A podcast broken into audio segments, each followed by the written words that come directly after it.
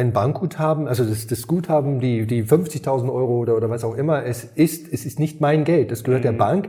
Bankguthaben haben ein Risiko. Nee, Bürschchen, du kriegst deine 100.000 ersetzt, aber das war's dann, finito. Und die Silicon Valley Bank ist natürlich auch ein, ein Haufen von Deppen, kann man sagen. Im schlimmsten Fall wird's natürlich wieder so wie 2007, 2008 und folgende.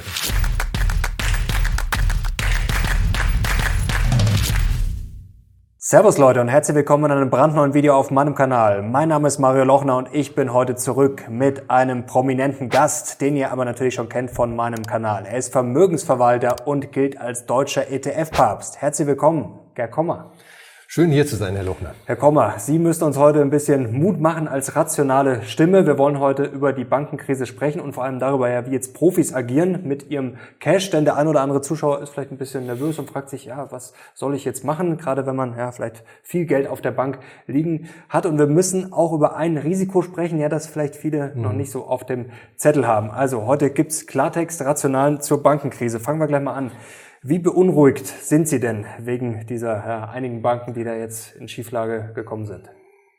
Also ich denke, es ist ungeheuer schwer zu sagen, ob äh, aus dieser aus diesem seismischen äh, Beben oder leichte Erschütterung, die wir äh, gesehen haben in den letzten zwei Wochen äh, im, Europä im, im globalen Bankenmarkt, äh, ob da so ein richtiges äh, also eine systemische Bankenkrise werden wird. Im Moment sieht's nicht äh, danach aus, also sieht so äh, aus, als ob sich, als ob das Ganze nochmal so ein bisschen gut ausgeht ähm, und es bei den äh, vier, fünf Bankenpleiten, allen voran natürlich die Credit Suisse als die, die größte, bleibt.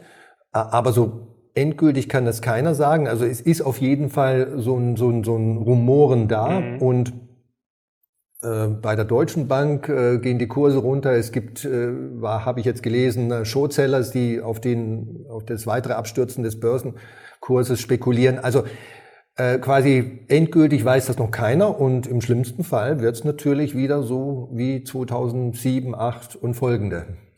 Jetzt Nehmen wir mal an, es kann weitergehen oder mhm. es kann sich beschleunigen, hat natürlich auch immer viel mit Vertrauen zu tun. Deswegen haben jetzt einige Angst. Ähm, dann kommt ja schnell quasi das ganze System, äh, das äh, in Frage gestellt wird. Jetzt ist die Frage, ähm, wie schlimm sind denn solche Bankenkrisen? Denn viele hat man das Gefühl, haben dann das Gefühl, ja, okay, wenn das jetzt schief geht, dann ist alles aus.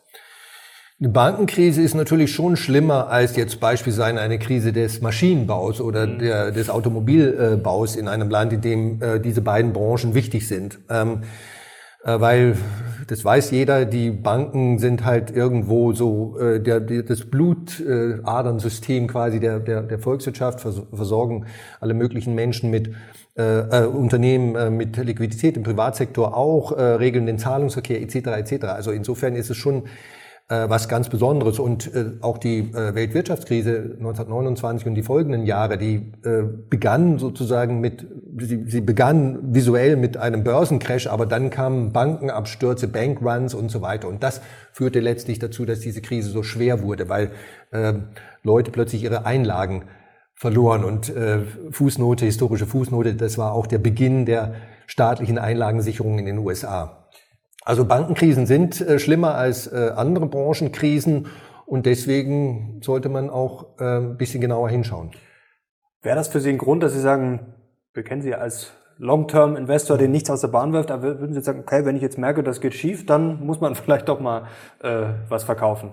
Oder ist das für Sie kein Grund? Also das Erste, was ich äh, tue äh, in Bezug auf das Risiko von, von individuellen Bankpleiten, die es den letzten tausend Jahren, so lange gibt's Banken schon, äh, eigentlich ständig gab. Ne? Also ist normal. Ja, normale Bankenpleiten äh, äh, sind völlig normal, so wie Unternehmenskonkurse generell völlig normal mhm. sind. Die meisten sehen wir halt nicht, weil die Pleitebank, in, ich sage jetzt mal, äh, Pleitebank in Anführungszeichen, das muss nicht ein formaler Konkurs sein. Ist auch meistens nicht äh, rechtzeitig quasi von den Wettbewerbern äh, so ein bisschen im Stillen übernommen wird, so dass äh, es nach außen hin nicht so schlimm aussieht. Ne? Mhm. Das ist das ist völlig normal. Also äh, weltweit äh, gibt's gibt's äh, alle zehn Jahre sind gibt tausend Banken weniger und so weiter. Ne? Ähm, was man als äh, Privatanleger in erster Linie mal tun sollte, wäre selber kein Bankrisiko zu haben, im eigenen Depot kein Bankrisiko zu haben, das kommt zum Beispiel für mich grundsätzlich nicht in also Frage. keine Bankaktien meinen Sie jetzt? Keine Bankaktien, also äh, Bankaktien werden überhaupt dann nur in mikroskopischen Dosen, so wie sie halt quasi äh, Teil des globalen Aktienmarktes Habe sind. ich ja bei einem ETF dann auch drin, lässt Ja. sich ja im Zweifel nicht vermeiden. Das, das ist auch in Ordnung äh, in diesem diversifizierten Regime. Ne? Wenn ich jetzt äh, 0,1 Prozent Deutsche Bank in meinem Portfolio habe und die Deutsche Bank-Aktie ist heute schon so billig, ne? Könnte ich jetzt zynisch sagen, ja, das, das funktioniert dann schon. Also ähm, viel mehr äh, Börsenkurseinbruch geht ja schon gar nicht mehr und äh, Dividende zahlt ja noch und so weiter. Also ähm, das, das glaube ich ist okay, wenn man äh, die Bankbranche einfach nur sozusagen mit ihrem normalen Gewicht von vielleicht fünf Prozent des globalen Aktienmarktes und die Bankbranche arbeitet dran, dass es weniger wird.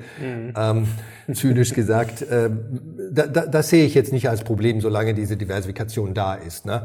Ähm, aber wenn ich jetzt 500.000 Euro Cash hätte, als Beispiel, ne? und äh, Cash-artiges Vermögen dieser Größenordnung äh, ist ja jetzt nicht so ungewöhnlich und äh, das hatte ich auch schon mal oder habe ich. Ne? Das würde ich halt einfach niemals, niemals, niemals noch drei Ausrufezeichen für länger als ein paar Tage oder vielleicht paar Wochen auf einem Bankkonto liegen lassen, weil mir, weil, mir, weil ich das einfach für inakzeptabel risikoreich halte und für sinnlos risikoreich. Sinnlos risikoreich, weil dieses Risiko sich leicht ohne Kosten, ohne Nachteile vermeiden lässt. Und in dem Sinne sollte jeder äh, Privathaushalt halt äh, sein, sein sozusagen Bank-Exposure, sein, seine Exponiertheit gegenüber Banken äh, sehr genau beobachten und gegebenenfalls auch ändern. Wir kommen gleich zur Lösung, denn jetzt fragen sich natürlich alle, was äh, macht denn Herr Kommer jetzt mit seinen 500.000? In Wahrheit sind es wahrscheinlich viel mehr, hat es wahrscheinlich äh, hier Understatement betrieben, aber ist ja auch egal. Wir wissen ja, die äh, gesetzliche Einlagensicherung in Deutschland beträgt 100.000 Euro. In den USA sind es ja jetzt mittlerweile diese berühmten 250.000 Dollar. Also 100.000 Euro, 250.000 Dollar. Jetzt wurde in den letzten Tagen ja schon viel darüber diskutiert, um Gottes Willen, wenn, jetzt nehmen wir mal diese 500.000, niemals auf einem Konto liegen lassen, denn da sind ja nur 100.000 da quasi versichert. Jetzt ist ja die erste Idee, ah, jetzt bin ich schlau und verteile diese 500.000 auf, sagen wir, fünf bis sechs Konten, dass ich genau immer unter diesen 100.000 bin. Ist das jetzt ein sehr schlauer Trick oder ist das ein Risiko, ja, über das bisher noch nicht so viele Genau, das, gesprochen haben? das ist der Schlitzohr-Trick, ja, und das machen viele Menschen. Ich, ich kannte mal jemanden, der 1,8 Millionen auf 18 Banken äh, in, in, in, äh, in der EU verteilt hatte. Ähm, also abgesehen davon, dass man da viel Zeit haben muss, äh, Bankkonto eröffnen, Bankkonto schließen und so weiter. Ne? Äh, insbesondere wenn man Tagesgeld-Hopping dazu noch äh, betreibt, nicht nur Risikostreuung, äh, weil, weil die guten Deals gibt's halt manchmal nur da und dann endet es wieder und so weiter. Aber ähm, äh, zurück zum Punkt. Also ich glaube, das ist eine ambivalente Strategie. Äh, Es gibt in Deutschland das Einlagensicherungsgesetz, in jedem anderen EU-Land gibt es was entsprechendes, heißt dann halt anders, das eben die staatliche Einlagensicherung regelt. Und in diesem Einlagensicherungsgesetz in Deutschland, das, äh, glaube 2015 in Kraft getreten ist, äh, die, die 100.000 Euro Grenze gab es schon, glaube ich, so seit 2011.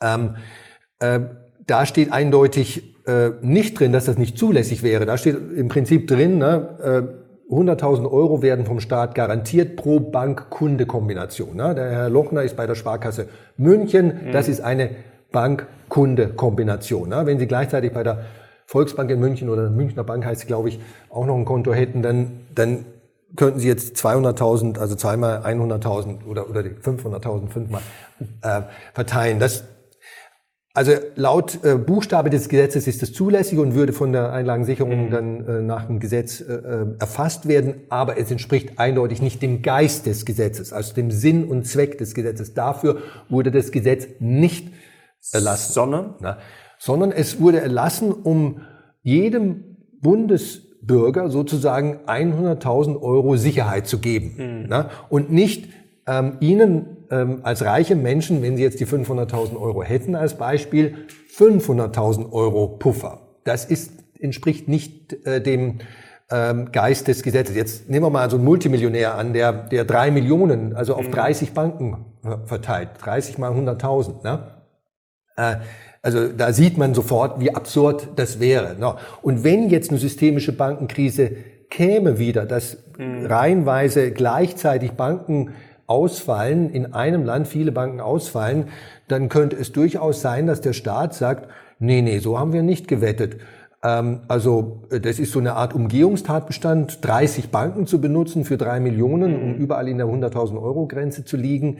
Ähm, nee, Bürschchen, du kriegst deine 100.000 ersetzt, aber das war's dann, finito. Und ich würde einfach ähm, Menschen, die in, diesem Komfort, in dieser komfortablen Position sind, äh, über 100.000 Euro Cash zu haben, nicht äh, raten, dieses Spielchen zu äh, betreiben, weil es einfach ungewiss ist. Ungewiss. Insbesondere, da es ja eine viel bessere Lösung gibt oder eine, die zumindest ähm, äh, dieses Risiko komplett äh, vermeidet und renditemäßig nicht schlechter ist, vielleicht sogar besser ist. Jetzt haben wir einen schönen Cliffhanger, jetzt werden die Leute zu Hause schon ganz nervös. Kommt in einer Minute versprochen noch ganz kurz bei der Einlagensicherung bleiben. Mhm. Ähm, was wäre denn jetzt, wenn, sagen wir mal, die Einlagensicherung greifen müsste? Sagen wir jetzt mal, die Deutsche Bank, Commerzbank, Sparkasse, wie auch immer, geht pleite. Wir haben da jeweils 100.000 Euro. Ähm, was passiert denn dann? Da habe ich auch das Risiko, dass ich erstmal, wenn ich jetzt Liquidität brauche, wahrscheinlich nicht weiß, wie schnell geht das. Kriege ich das in zwei Tagen, kriege ich das in zwei Wochen, kriege ich das in zwei Monaten. Das muss man ja auch noch auf dem Schirm mhm. haben. Das ist ja auch einfach ein Risiko oder eine Un Ungewissheit vielleicht besser das gesagt. Ist, ist so ein kleines Fragezeichen, ja, aber vermutlich würde da die BaFin in Deutschland, und so war es ja auch äh, übrigens bei der Silicon Valley Bank vor, äh, vor kurzem, vor ein paar Tagen erst äh, in den USA, dann äh, sp springt im Grunde genommen sofort die Bankaufsicht, in Deutschland ist die BaFin, in den USA mhm. ist es die, die äh, Zentralbank, die Fed, ein und ähm, übernimmt da sozusagen die Geschäftsführung wie so ein Konkursverwalter. Mhm. Und das geht eben in der Bankbranche ruckzuck. Ne? Mhm. Ähm, es muss nicht ruckzuck gehen, aber es, es, es kann buchstäblich binnen Tagen gehen und ähm, äußert dann so ein Statement, dass also äh, so wie es auch zum Beispiel bei der Greensill Bank vor, vor zwei Jahren oder Stimmt, wann das ja. war, äh, gewesen ist in Deutschland, dass ähm, also Einleger eben bis zu dieser 100.000 Euro Grenze, die brauchen sich keine Sorgen zu machen und wenn die ihr Geld innerhalb von einer Woche abheben wollen, dann dürfen die das auch. Dafür sorgt die BaFin. Ne? Also das ist äh, da muss man dann immer noch so ein bisschen denken, okay, ich muss mich ausweisen und so weiter. Vielleicht geht es dann tatsächlich doch nicht so schnell. Aber da würde ich relativ, da, da wäre ich relativ beruhigt, dass das auch schnell geht dann. Letzte Frage dazu, wenn uns jetzt das ganze Bankensystem um die Ohren fliegt, wenn man zum Beispiel jetzt mal auf die USA schaut, da ist das Bankensystem ja, äh, wenn man jetzt mal alles zusammennimmt, auch etwas größer als das Bruttoinlandsprodukt zum Beispiel. Äh, ist denn diese Einlagensicherung noch was wert? Weil das ist ja auch immer diese ja, Angst nach dem Motto, wenn jetzt alle umfallen. Also kein Staat könnte, könnte sozusagen ohne, ohne schwerwiegende Probleme äh, diese staatliche Einlagensicherung für alle Einlagen tatsächlich zahlen. Mhm. Also das, das, das müsste man mal ausrechnen, was das bedeutet. Aber äh, selbst diese 100.000 Euro Grenze, die ja eigentlich gar nicht so hoch erscheint, ne, mhm. äh, würde, wenn sie, wenn wirklich jeder Bankeinleger, das, man muss sich mal vorstellen, dass ähm, 40 Prozent des liquiden Vermögens der Deutschen, 40 Prozent liegen auf Bankkonten. Dann nochmal 30 mhm. Prozent in Lebensversicherungen, kapitalbildende Lebensversicherungen und nur die restlichen 30 Prozent in Aktien und Wertpapieren und sonst was. Aber der größte einzelne Batzen äh, ist, sind Bankguthaben, ne? Tagesgeld, Girokontenguthaben, Tagesgelder, Festgelder und so weiter. Und also selbst diese bescheidenen 100.000 Euro würden ähm, die staatliche Finanzkraft äh, an ihre Grenzen bringen. Und, und äh, wenn man jetzt bedenkt, dass Länder wie Rumänien und Bulgarien, äh, ich will damit jetzt äh, keine Xenophobie schüren und so weiter, aber ihre Bonität ist noch deutlich schlechter als die von Deutschland, das würde gar nicht funktionieren. Die haben ja auch 100.000 Euro mhm. ähm, garantiert. In den USA, wie gesagt, 250.000 Euro äh, Dollar. Äh, also schon das ist quasi so ein bisschen ein Vertrauensakt, aber ich denke mal, ähm, alles wird äh, selbst unter extrem ungünstigen Umständen natürlich nicht zusammenbrechen ähm, und so weiter und so fort. Ähm, auf die 100.000 Euro nochmal, da würde ich, äh, ich mich äh, schon drauf verlassen und verlasse ich mich auch drauf, nur auf mehr halt mhm. nicht. Und insbesondere die sogenannten privaten Sicherungssysteme, die es ja auch noch gibt, äh, auf die kann man also wirklich pfeifen. ähm, die, die werden von Bankangestellten immer so großartig, ja, unbegrenzte äh, Sicherung, 10 Millionen oder noch mehr. Ähm, das, das ist alles Pillepalle. Dann kommen wir doch jetzt zu unseren gedanklichen 500.000 Euro zurück, wollen es jetzt mal nicht drauf ankommen lassen und das auf 18 oder 30 Konten verteilen. Frage ich Sie jetzt, was ist die bessere Option? Was machen Profis jetzt äh, mit so viel Cash? Also Profis investieren das in sogenannte Geldmarktanlagen, wertpapierbasierte Anlagen. Das sind super kurzlaufende Anleihen von Staaten und Unternehmen im oberen Bonitätssegment. Also mhm. bonitätsmäßig ist da erstmal sehr wenig Risiko. Zweitens wird das auch noch diversifiziert, dieses Bonitätsrisiko. Ähm, drittens ist kein Zinsänderungsrisiko, weil wir ja gesagt haben gerade eben, ähm, die Restlaufzeit dieser Anleihen sehr sollte kurz. Äh, nicht mehr als zwölf Monate betragen, idealerweise nicht, nicht mehr als sechs Monate. Also ich habe, wenn die Zinsen steigen, kein Kurs Senkungsrisiko, ne? was ja in 2022 bei Anleihen. Genau, äh, da wird jetzt der ein oder andere schon zusammengezuckt sein, um Gottes Willen Anleihen. Deswegen mh. ist ja die Silicon Valley Bank, also das ist jetzt sehr vereinfacht dargestellt, aber pleitegegangen. Also da schließt man quasi oder genau. begrenzt genau. dieses Zinsänderungsrisiko. Ja. Wenn ich, wenn ich ähm, das, äh, die Duration, also die Restlaufzeit dieser Anleihen hinreichend kurz wähle, äh, idealerweise unter zwölf Monaten oder vielleicht sogar unter sechs Monaten, dann äh, gibt es kein nennenswertes Zinsänderungsrisiko mehr. Das Bonitätsrisiko, das ist niedriger als das bei der Bank. Und mhm. insbesondere, weil ich ja über das so, über sogenannte Geldmarktfonds, ne, der, der Geldmarkt, der Begriff Geldmarkt im Englischen Money Market, das ist ein Teilsegment des Anleihenmarktes, äh, nämlich das Teilsegment, das steht für kurze Laufzeiten, hohe Bonität, kein Wechselkursrisiko. Also diese drei Dinge. Ne? Kein Wechselkursrisiko, kurze Laufzeiten, hohe Bonität. Das ist der Money Market, der Geldmarkt. Und ein Warren Buffett in der Berkshire Hathaway, der hat äh, typischerweise über 100 Milliarden Cash in der Bilanz. Da, da reden immer alle Leute von Cash. Ne? Das sind mhm. aber keine Bankguthaben. Cash klingt wie Bankguthaben. Keine Bankguthaben. Mindestens 90 Prozent davon sind in diesen kurzlaufenden Anleihen drin. Der hat mal ein bisschen Bankguthaben, weil er für den Zahlungsverkehr und, und die Abwicklung von, von Zahlungen braucht man natürlich irgendwie so, so einen kleinen Restbetrag jeden Tag auf dem Bankkonto, weil, weil, weil so eine Wertpapieranlage, die braucht halt ein, zwei Tage, bis ich die verflüssigt habe. Klar. Aber gehören mir dann rechtlich diese Anleihen? Weil ich glaube, das ist jetzt auch eine Frage, die oft kam. Wir kommen gleich noch dazu, wie sicher jetzt eigentlich ETFs oder Aktien sind, falls die Bank äh, pleite geht. Gehören mir diese Anleihen oder habe ich dann einen Fonds, wo ich dann auch wieder irgendwie ein Risiko habe? Also ich habe Erstmal habe ich ein Depot, das, äh, diese wertpapierbasierten Anleihen, Anlagen müssen auf einem Depot sein und das nicht auf einem mir. Konto. Ne? Äh, also ein Wertpapierdepot bei einer Bank. Die Bank äh, die Bank, äh, die depotführende Bank agiert nur als Verwahrinstitution, als Verwahrerin. Mhm. Ich gebe der Bank keinen Kredit. Eine, eine Einlage mhm. ist ja, ich gebe einen Kredit an die Bank. Sondern bei einem Depot ist die Bank nur eine Verwahrerin. So wie sie mir ein Schließfach vermietet, vermietet sie mir sozusagen dieses Depot. Ich zahle kleine Gebühr vielleicht dafür, bei den meisten Online-Brokern gar nichts. Ne? Mhm. Ne? Ähm, der Inhalt des Depots gehört immer mir immer mehr, auch wenn die Bank pleite geht. So. Und diese Wertpapiere, das könnten einzelne Wertpapiere sein, super kurz laufende Staats- oder Unternehmensanleihen, oder es könnte ein Geld, könnten Geldmarktfondsanteile sein. Mhm. Ich bin immer wieder total verwirrt, warum Privatanleger so wenig wissen über Geldmarktfonds. Ähm, ja, ein Warren Buffett, der kauft natürlich einzelne US-Staatsanleihen, One-Month Treasury Bills. Also mhm. der der hat eine Finanzabteilung und die kaufen ihm halt da diese super kurzfristigen US-Staatsanleihen, die äh, zwischen einem Monat und sechs Monate Restlaufzeit haben. Ne? Und mehr, also mehr Risikominimierung geht nicht mehr. Ne? Aber für mich als Privatmensch ist das zu kompliziert. Ne? Da muss ich ja ständig ja, neue klar. Anleihen kaufen. Und dafür gibt es diese Geldmarktfonds. Die gibt es seit 40 Jahren in den USA, seit 30 Jahren in Europa. Das ist einfach ein, ein Fonds, der in solche Anleihen investiert. Staats- und Unternehmensanleihen stark diversifiziert. Das wird immer automatisch äh, rolliert. Ne? Also ich muss mich nicht äh, um, um äh, das Ersetzen von fällig gewordenen Anleihen kümmern. Die Kosten liegen so bei 0,1 Prozent.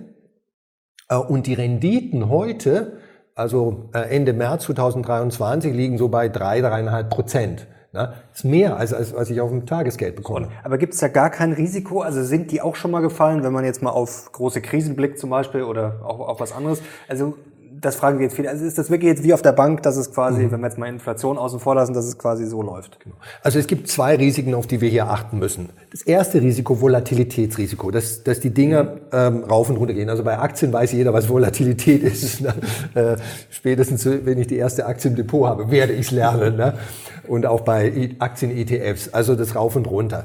Volatilität bei einem Bankguthaben ist natürlich null. Ne? Das schwankt nicht und äh, wenn ich mal äh, meine Zinszahlung beim Tagesgeld bekomme, geht es halt ein klein bisschen nach oben, wenn ich das investiert lasse. Aber äh, und bei einem Geldmarktfonds ist die Volatilität minimal höher als bei einem Bankguthaben. Bei einem Bankguthaben ist sie null und, und, und die Gut, das hatte ich vorher so gezeigt, es sollte ja eher so ja. ganz also, leicht nach oben gehen, theoretisch.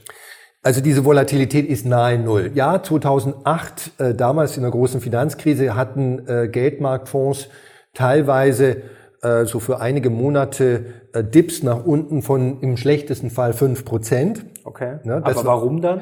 Das waren damals, äh, sagen wir mal, aggressiv gemanagte Geldmarktfonds, okay. äh, die versuchten, ihren Kunden halt einfach noch ein bisschen mehr Rendite äh, zu geben und dann hatte ich als Bankkunde oder als, als, als Privatanleger hatte ich halt die Wahl zwischen 20 verschiedenen Geldmarktfonds und ich gucke jetzt und nehme, das ist jetzt falsches Verhalten, dummes Verhalten und ich gucke, ja, wer, welcher Fonds hat in den letzten zwölf Monaten die höchsten Renditen gehabt? In den investiere ich. Und das ist nämlich auch vermutlich bei Geldmarktfonds derjenige, der am risikoreichsten ist und der hat halt dieses sozusagen Bonitätsrisiko, das so ein Geldmarktfonds auch hat, äh, verteilt auf 50 verschiedene Anleihen und, und, und 20 verschiedene Emittenten. Das haben die sozusagen maximal ausgereizt im Rahmen des Möglichen. Ne? Und dann kommt so eine Megakrise wie 2008, Lehman und, und so weiter. Der Weltaktienmarkt geht um 50 Prozent runter und dann äh, wird so ein aggressiv gemanagter Geldmarktfonds äh, 5 Prozent verlieren, vorübergehend. vorübergehend. Ähm, aber hätte man auch vermeiden können, indem man in den sicheren Geldmarktfonds mhm. drin bleibt. Ich glaube, das war damals ein, ein heilsamer Schock für die meisten Geldmarktfondsmanager. Ich denke, das würde jetzt nicht mehr vorkommen, aber auch bei einem Geldmarktfonds sollte man noch genauer hinschauen. Auf jeden Fall nicht unbedingt den kaufen, der in den letzten zwölf Monaten die höchste Rendite gehabt hat, wenn man alles andere ignoriert, sondern schauen, Duration möglichst kurz, hohe Bonität, also keine äh, nicht, nicht 90 Prozent der Papiere im untersten Investment Grade mhm. Bereich, Triple B minus und so weiter. Ne? Sehr gut, dann haben wir das jetzt geklärt. Also man muss sich zu Hause keine Sorgen machen um alles, was im Depot liegt, also um Aktien, ETFs und ja. Profis parken ihr Geld dann nicht auf der Bank, sondern genau. in Geldmarktfonds oder wenn man ein richtiger Profi ist, dann direkt in, in andere. Genau, weil Bankguthaben einfach zu risikoreich sind. Mhm. Also das, ist, das, das ist, klingt so paradox, ne, weil äh, viele Privatanleger denken ja, also das Risikospektrum beginnt hier bei Null Risiko, das ist ein Bankguthaben und dann kommen irgendwann mal Aktien und dann natürlich Bitcoin oder Derivate oder sowas. Nein, Bankguthaben haben ein Risiko, Ausfallsrisiko, Rückzahlungsrisiko und das kann man eben über Geldmarktanlagen leicht reduzieren. Und was man sich auch nochmal klar machen muss, Sie haben es vorher schon angedeutet, ähm, ich gebe ja quasi der Bank einen Kredit. Also wenn ich jetzt quasi ja, Geld auf der Bank einzahle, gehört das Geld erstmal nicht mehr so wirklich mir. Das ist richtig. Äh, also rein zivilrechtlich ist es so, dass äh, ein Bankguthaben, also das, das Guthaben, die, die 50.000 Euro oder, oder was auch immer es ist, es ist nicht mein Geld. Das gehört mhm. der Bank. Ich habe einen Rückzahlungsanspruch, eine Forderung gegen die Bank und einen Rückzahlungsanspruch an die Bank.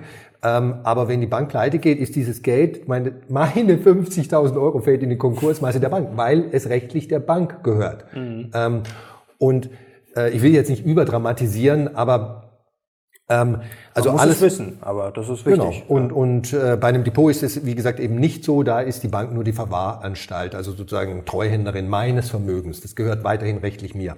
Wollen wir noch ganz kurz darüber sprechen, was jetzt da eigentlich passiert ist über Credit Suisse und äh, SVB, auch kurz. Ähm, Herr Kommer, jetzt sind Sie ja sehr rational und ähm, deklinieren das auch immer alles durch, sind der wirklich äh, jemand, der auch sehr viel auf Zahlen und Statistiken mhm. geht. Also man kann sagen, sehr rational. Hat Sie das schockiert, wenn man jetzt mal draufblickt, was da passiert ist? Also dass zum Beispiel dann nicht gehandelt wird wie Warren Buffett, sondern dass da halt einfach mal ein paar Millionen dann auf dem Bankkonto liegen und man sich danach denkt, ach huch, äh, das ist ja gar nicht so schlau. Also das ist ja höchst irrationales Verhalten. Ja, ja. Also schockiert Sie das dann, dass halt viele nicht so ja. rational agieren, wie man das vielleicht oft annehmen würde? Also was die Silicon Valley Bank anbelangt, äh, finde ich das absolut bizarr. Ne? Die, die Kunden, die Einleger, die mhm. Einleger der Silicon Valley Bank äh, waren ja nahezu ausschließlich nach allem, was man äh, gelesen hat und, und ich habe mir auch mal die Bilanz von der angeschaut. Unternehmen, also Tech, Startups oder, oder Tech-Unternehmen im, im Silicon Valley in, in mhm. Kalifornien. Ähm, keine oder so gut wie keine Privatkunden. Ähm, und die hatten 170 Milliarden Ende 2022, als der Bank noch gut ging, 170 Milliarden äh, Einlagen bei der Silicon Valley Bank. Und äh, die durchschnittliche Einlagengröße, äh, das kann man so ein bisschen äh, sich selber ausrechnen, muss also über 10 Millionen Dollar äh, gewesen sein. Nur 250.000 Dollar waren jeweils pro Kunde von der staatlichen US-Einlagensicherung äh, gedeckt. Also, also der größte Teil, nämlich äh, aufs Gesamt, auf die gesamten 170 Milliarden, 98 Prozent waren nicht gedeckt. Mhm. Ne? Und ich frage mich, wie die Manager dieser Unternehmen, ne, super schlaue Tech-Gurus, ne, wie die so doof sein konnten, so bescheuert sein konnten und ihre Gesellschafter, die Venture Capital Fonds, die ja zumindest einmal im Jahr muss es äh, eine Aktionärs- oder Gesellschafterversammlung gegeben haben und, äh, und die, die Fonds, die Venture Capital Fonds, die also die Hauptgeldgeber dieser Startups sind, äh, die kriegen ja laufendes Reporting, die, die, die müssen ja die Zahlen äh, eigentlich ständig sehen. Ne? Die tolerieren das alles. Also sozusagen, da, da hat so ein Tech-Startup nach einer Finanzierungsrunde 30 Millionen auf dem Konto bei der Silicon Valley Bank. Wahnsinn, Wahnsinn. Also das, das, das, das kann ich nicht fassen. Also haben sich beide Seiten blamiert. Also die Einleger und die Silicon Valley Bank hat sich ja anscheinend auch nicht ganz so. Genau, und die Silicon Valley Bank ist natürlich auch ein, ein Haufen von Deppen, kann man sagen, äh, im Management. Die haben diese gigantischen äh, äh, Liquiditätsvolumina, die sie von ihren Kunden zumindest bis Ende 2021 bekamen. Und dann 2022 war für die Tech-Branche ein schlechte, schlechtes Jahr. Dann zogen die Tech-Unternehmen teilweise oder immer mehr, weil sie, weil sie von ihren äh, Venture Capital Fund dann äh, nicht mehr viel bekamen, das Geld allmählich ab. Ähm, aber auf jeden Fall hat die Silicon Valley Bank unheimlich viel Liquidität. Und die meisten Banken würden diese Liquidität natürlich dann im Wege von Konsumentenkrediten, Immobilienkrediten und normalen Firmenkrediten äh, sozusagen reinvestieren, wenn man so mhm. will. Also der Kredit aus, aus, der, aus der Sicht der Bank ja ein Investment. Das hat aber die Silicon Valley Bank nicht gemacht, weil ihre eigene Kundschaft, die Tech-Unternehmen, brauchten ja keine Kredite. Ne? Die hatten ja diese ganze Liquidität. Und ansonsten sagte die SVB, die Silicon Valley Bank, ja, wir wollen, wir wollen kein Kreditgeschäft. Äh, wir würden ja diesen Unternehmen, unseren Kunden niemals einen Kredit geben. Ähm, und dann haben die stattdessen äh, langfristige US-Staatsanleihen gekauft. Und äh, the rest is history. Als dann 2022 die Zinsen stark stiegen, äh, diese amerikanischen Staatsanleihen, in die die Silicon Valley äh, Bank äh, hauptsächlich investiert hatte, hatten Laufzeiten zwischen 10 und 30 Jahren. Mhm. Dann ist, das kann man eigentlich sozusagen selber ausrechnen, äh, wenn, wenn das Zinsniveau um zwei Prozent steigt, dann würde so ein ähm, Portfolio an Staatsanleihen, wie diese Bank hatte, um 10 bis 20 Prozent einbrechen. Also das wäre dann auf die ich glaube, 120 Milliarden, die die in Anleihen investiert hatten. 10 Prozent sind 10 Milliarden minus, 20 Prozent wären 20 Milliarden. Aber das Eigenkapital war nur 10 Milliarden oder sowas. Ne? Also praktisch technisch insolvent, pleite. Ne? Und das war genau dieses Zinsänderungsrisiko, ja. was wir jetzt beim Geldmarktfonds eigentlich äh, genau. vermeiden und dann Und das hat die, wollen. Äh, also die hatten einerseits Liquiditätsprobleme, die wären aber vielleicht handelbar gewesen, aber äh, die waren technisch insolvent, also sozusagen von ihren Kennzahlen her äh, waren sie eigentlich Konkurs und dann musste sofort die, die Bankaufsicht, das hat sie ja auch getan, sofort einschreiten, weil die auch sehen konnten, also wenn sie es nicht getan hätten, wäre die Bank zwei Wochen später spätestens dann äh, an, an Liquiditätsmangel zugrunde gegangen. Hm. Jetzt haben ja die Notenbanken eingegriffen. Viele haben das ja positiv bewertet. Viele haben auch gesagt, ja, das hätte aggressiver passieren müssen. Also jetzt wollen wir das mal nicht unbedingt bewerten. Wollen wir vielleicht noch ganz kurz klären. Credit Suisse, auch ein Einzelfall. Also wie bewerten Sie das? Also der SVB war ja schon mhm. durchaus speziell, kann man sagen. Ähm, die Credit Suisse auch nur ein Einzelfall oder ist das schon also was Credit, Größeres im Anmarsch? Credit Suisse ist eine der größten Banken in Europa gewesen, könnte man ja fast sagen. Also rechtlich mhm. existiert sie noch. Ähm, aber ich denke, die Credit Suisse ist schon so ein bisschen ein Spezialfall, ähm, weil sie ähm, im Grunde genommen, äh, das kann ja auch jeder äh, von den Zuschauern selber nachlesen, äh, seit 2008 ein, ein, eine Panne, ein Skandal, eine Pleite, eine Dummheit an die andere gereiht hat. Also von Gier und Inkompetenz äh, getrieben. Ich würde mal sagen, das dominierende Motiv war Gier, aber kombiniert mit Inkompetenz. Ähm, und äh, was die, also die, die waren da in irgendwelchen Hedgefondspleiten ähm, in, involviert, bei Greensill waren sie involviert, also bei jedem äh, depperten äh, Schlechtgeschäft, das man machen konnte, äh, äh, so, solange es nur groß genug war, war äh, könnte man beinahe zynisch sagen, die Credit Suisse mit dabei an, an, in vorderster Linie. Das muss man erstmal hinkriegen. Zehn Jahre lang, 15 Jahre lang äh, ununterbrochen. Ähm, so, und, und das äh, das ist natürlich nicht für jede Bank äh, so. Ähm, und die äh, Einleger der, der Credit Suisse äh, ahnten das ja auch und deswegen waren sozusagen in den letzten Monaten, nach allem, was man gelesen hat, floss also mhm. immer mehr Geld ab, weil man einfach gesehen hat, ähm, dass, äh, dass da irgendwas schief läuft. Und das war ja nicht im gleichen Maß oder überhaupt nicht der Fall für andere Banken, zum Beispiel eine UBS oder, oder, oder andere äh, große Banken. Also am Ende des Tages jede Bank dann immer wieder ein, ein Spezialfall, aber sowohl die Silicon Valley Bank als auch die Credit Suisse sind untypische äh, Bankstrukturen äh, gewesen aus meiner Sicht. Wollen wir langsam zum Ende mhm. kommen? Jetzt noch vielleicht ein kurzer Ausblick. Jetzt haben wir oft gehört, die Eigenkapitalausstattung ist viel besser als früher, da kann es keine Finanzkrise eigentlich mehr geben. Die Regulatorik ist auch viel strenger und angeblich wird auch nicht mehr so viel gezockt. Jetzt haben wir ja schon zwei Beispiele gesehen, wie Sie es gerade gesagt haben, da waren viele Deppen auf der Baustelle sozusagen. Ähm, würden Sie das unterschreiben? Also ist die Bankenlandschaft wirklich besser reguliert und besser ausgestattet als früher? Besser als 2008 vielleicht, aber nicht wirklich besser. Ähm, also ähm, die Bankbranche ist die Branche unter allen äh, Branchen, also ich kann ja die Volkswirtschaft in 50 Branchen oder in 500 aufteilen, mhm. so granular wie ich es halt möchte, ne? oder, oder auch nur in 10. Aber unter allen Branchen gibt's keine, keine, die so wenig Eigenkapital hat wie die Bankbranche. Äh, die durchschnittliche Bank hat nur 5% Eigenkapital. Äh, die besten Banken haben 10, 12 Prozent. Äh, wenn man jetzt mal so ganz seltene einzelne Ausreißer nach oben im positiven Sinne außen vor lässt. Also selbst eine, eine sehr gut EK ausgestattete Bank hat heute 10, 12 Prozent. Ne?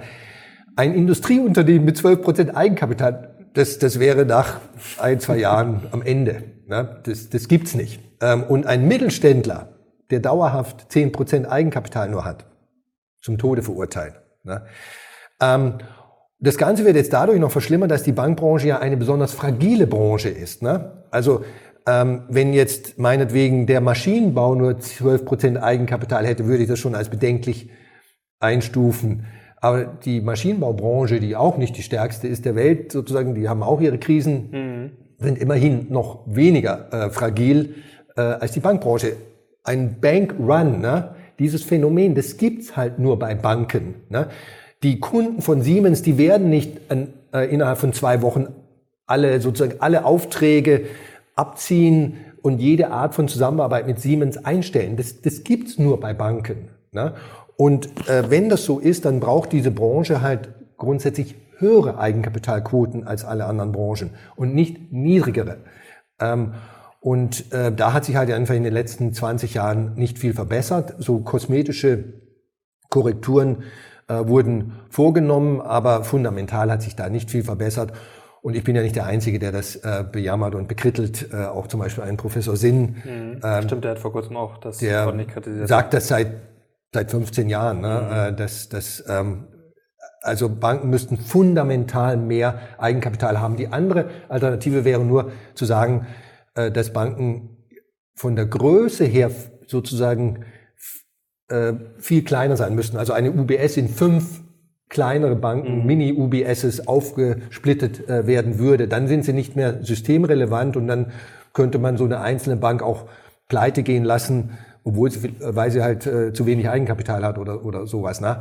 Aber ich denke beides weder äh, nennenswerte Verbesserungen bei der Eigenkapital, Mindesteigenkapitalausstattung noch äh, diese Größenbeschränkungen oder andere Reformen, die substanziell sind, werden kommen. Es wird, es wird nichts kommen und deswegen muss jeder Privatanleger selber handeln.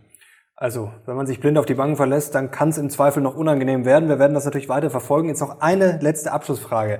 Äh, da gab es in den Kommentaren in den letzten Wochen auch viel Diskussion, wie verdient jetzt eine Bank eigentlich wirklich Geld? Es gibt ja diese berühmte 3-6-3-Regel, also zu 3% hole ich mir das Geld, zu 6% verleihe ich es weiter und um 3 Uhr bin ich auf dem Golfplatz. Stimmt das oder können die Banken auch äh, Geld schöpfen, wie sie wollen? Sie sind ja Bankinsider, Sie haben auch... Genau, ja, ich habe hab 24 Jahre bei Banken gearbeitet, im Firmenkundengeschäft. Also Sie müssen es wissen.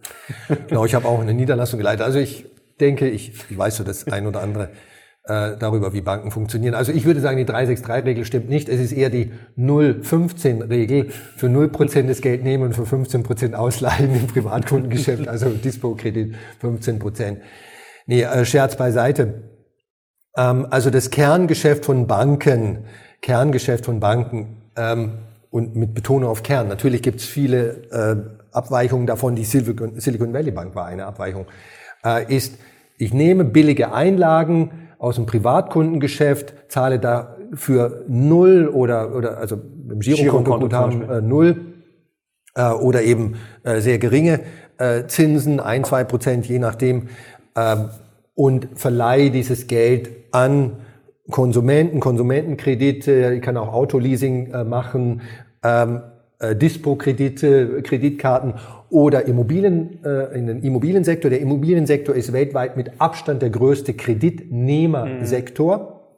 Oder eben Firmenkredite an, an kleinere Unternehmen, wobei kleine Unternehmen kriegen so gut wie keine Bankkredite mehr. Die Zeiten sind lange vorbei. Also nur noch groß, äh, größere Unternehmen äh, oder durch Immobilien, äh, Grundschulden besicherte äh, Großinvestitionen von, von, von Unternehmen. So, das ist das Kerngeschäft, also billige Einlagen reinnehmen und, äh, und das äh, zu höheren Zinsen verleihen. Ja, Banken schöpfen auch Geld, äh, das ist aber eine, eine äh, für die Bankbilanzen und auch volkswirtschaftlich gesehen eine Randaktivität. Das wird so im Internet so ein bisschen übertrieben, ähm, als ob das quasi das Kernthema sei bei Banken. Stimmt nicht. Das ist doch ein gutes Schlussstatement. Herr Kommer, herzlichen Dank. Gerne. Für die Aufklärung. Und ich hoffe, euch hat's geholfen, euch ein bisschen beruhigt. Und ihr wisst jetzt ja, wenn ihr wirklich Angst ums Geld haben solltet, was zu tun ist. Wenn ihr Herrn Kommer wieder sehen wollt, gerne Daumen hoch, Kanal natürlich abonnieren, um nichts mehr zu verpassen. Und ich verlinke euch natürlich auch noch Gerd Kommers Blog und Homepage, wenn ihr mehr wissen wollt. Danke Ihnen, danke euch. Wir sind jetzt raus. Bis zum nächsten Mal. Ciao.